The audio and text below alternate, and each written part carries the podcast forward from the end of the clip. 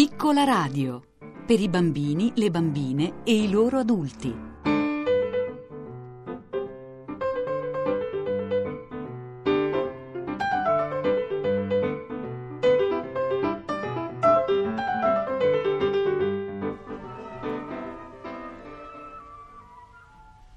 C'era una volta un re che era rimasto vedovo con una figlia di eccezionale bellezza, alla quale aveva dato il nome di Fiorina.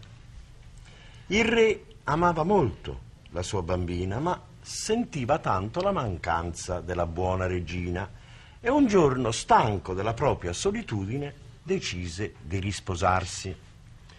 La nuova regina era anche essa vedova ed aveva una figlia piuttosto bruttina, di nome Trotona. Un giorno si sparse la voce che il principe azzurro sarebbe venuto a corte.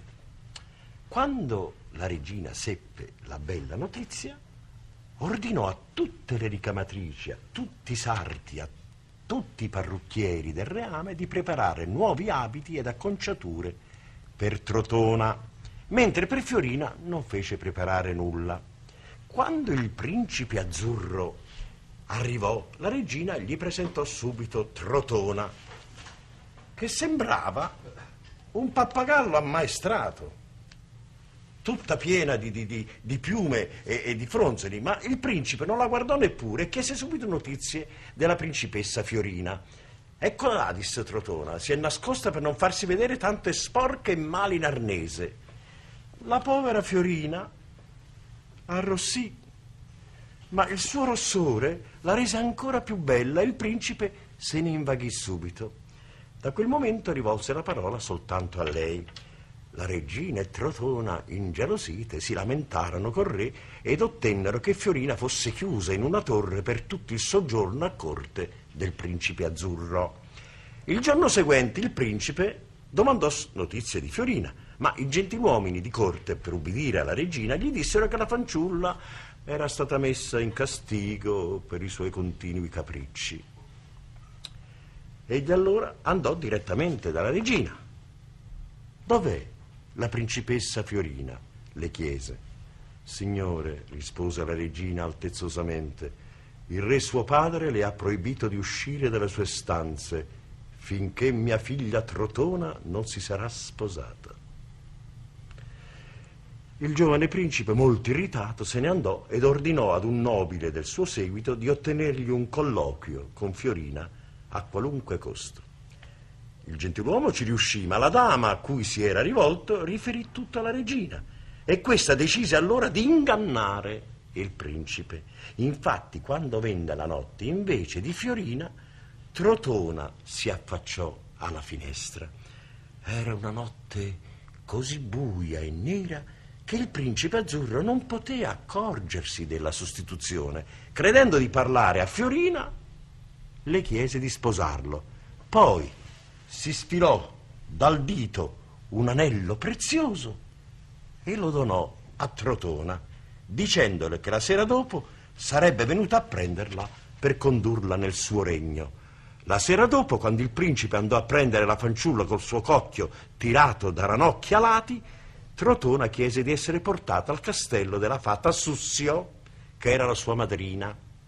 Appena arrivati, la fata disse di essere pronta a celebrare le nozze, ma quando il principe, sollevato il fitto velo che fino allora aveva celato il volto di Trotona, si accorse dell'inganno, andò su tutte le furie.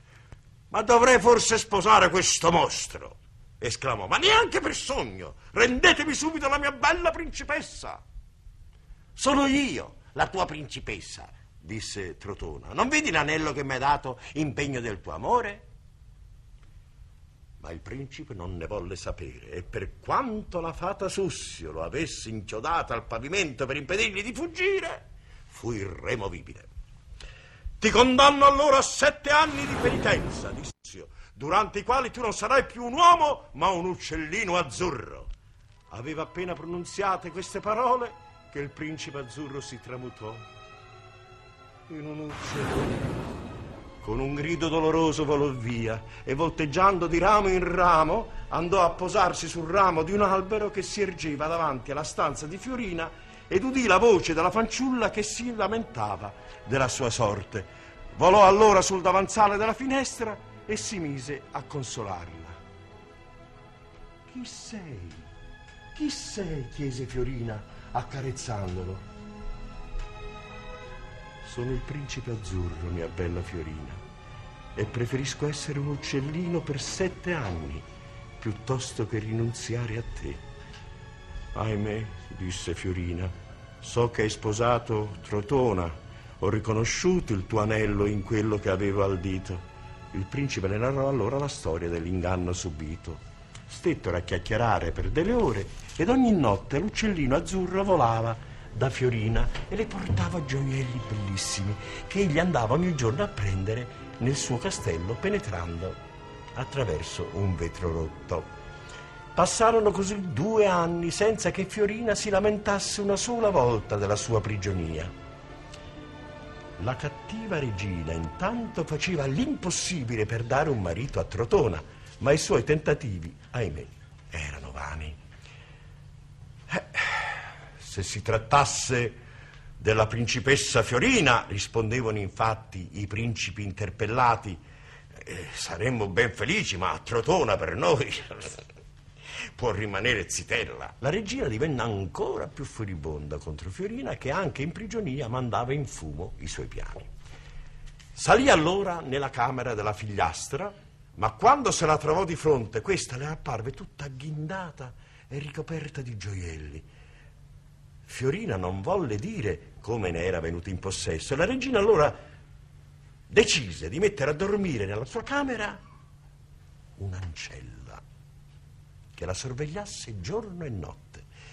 Per timore di tradirsi, Fiorina rimase per un intero mese senza aprire la finestra all'uccellino azzurro che disperato si lamentava da far pietà. Una notte l'ancella si addormentò e Fiorina finalmente aprì la finestra e poté parlare teneramente con l'uccellino azzurro. Il fatto si ripeté per tre notti, ma la quarta notte la ragazza, l'ancella, si svegliò e udì gran parte dei loro discorsi e l'indomani corse a riferirli alla regina. Questa allora fece subito attaccare al cipresso del principe tanti rami spinosi, così che quando l'uccellino arrivò, quelle lunghe spine lo ferirono gravemente. Trascinatosi nel cavo del suo albero, sarebbe certamente morto se non fosse passato di lì un mago, suo amico, che lo stava cercando da tanto tempo, sia da quando il carro tirato dei ranocchi alati era tornato al castello senza di lui. Il mago lo guarì subito con la sua bacchetta e lo portò con sé al castello. Si recò poi dalla fata Sussio e le chiese di restituire al principe le sembianze umane. La fata accondiscese, ma ad una condizione, che il principe cercasse di dimenticare Fiorina per sposare Trotona se acconsentiva sarebbe rimasto principe, altrimenti si sarebbe trasformato ancora in un uccellino. Fiorina nel frattempo stava compiendo a piedi un viaggio intorno al mondo alla ricerca dell'uccellino azzurro.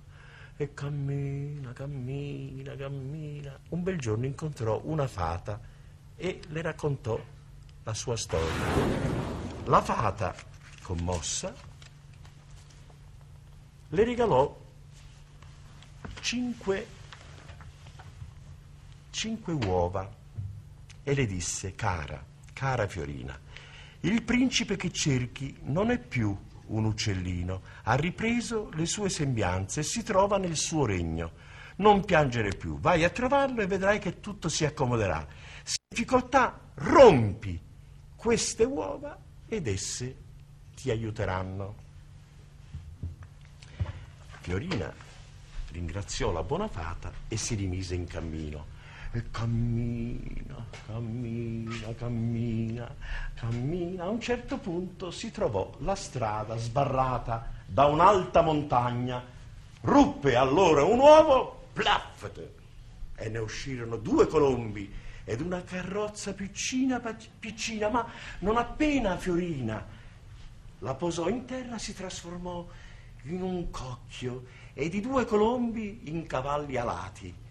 Fiorina disse ai cavalli alati, Amici miei, volete farmi il piacere di condurmi alla corte del principe azzurro? E i cavalli volarono giorno e notte senza mai fermarsi, finché arrivarono alle porte del reame azzurro. Per non essere riconosciuto a Fiorina si sporcò la faccia, si coprì di cenci, poi andò da Trotona e le regalò i suoi braccialetti di smaraldi e come compenso chiese di poter dormire una notte nella sala degli echi, perché sapeva che qualunque cosa si dicesse, il principe avrebbe potuto udirla dovunque egli si trovasse. Ma ahimè, egli non udì la parola della fanciulla. Mm? Ogni notte prendeva un potente sonnifero per dormire profondamente e non pensare a Fiorina.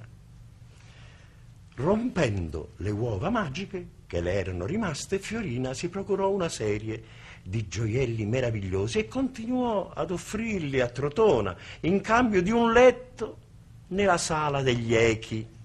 Ma finalmente una notte il principe non prese il sonnifero, udì i lamenti della fanciulla e la mandò a chiamare.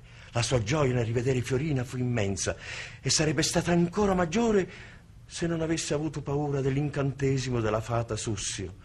Per fortuna proprio in quell'istante arrivarono il mago amico del re ed una fata molto potente, quella stessa che aveva dato le uova a Fiorina.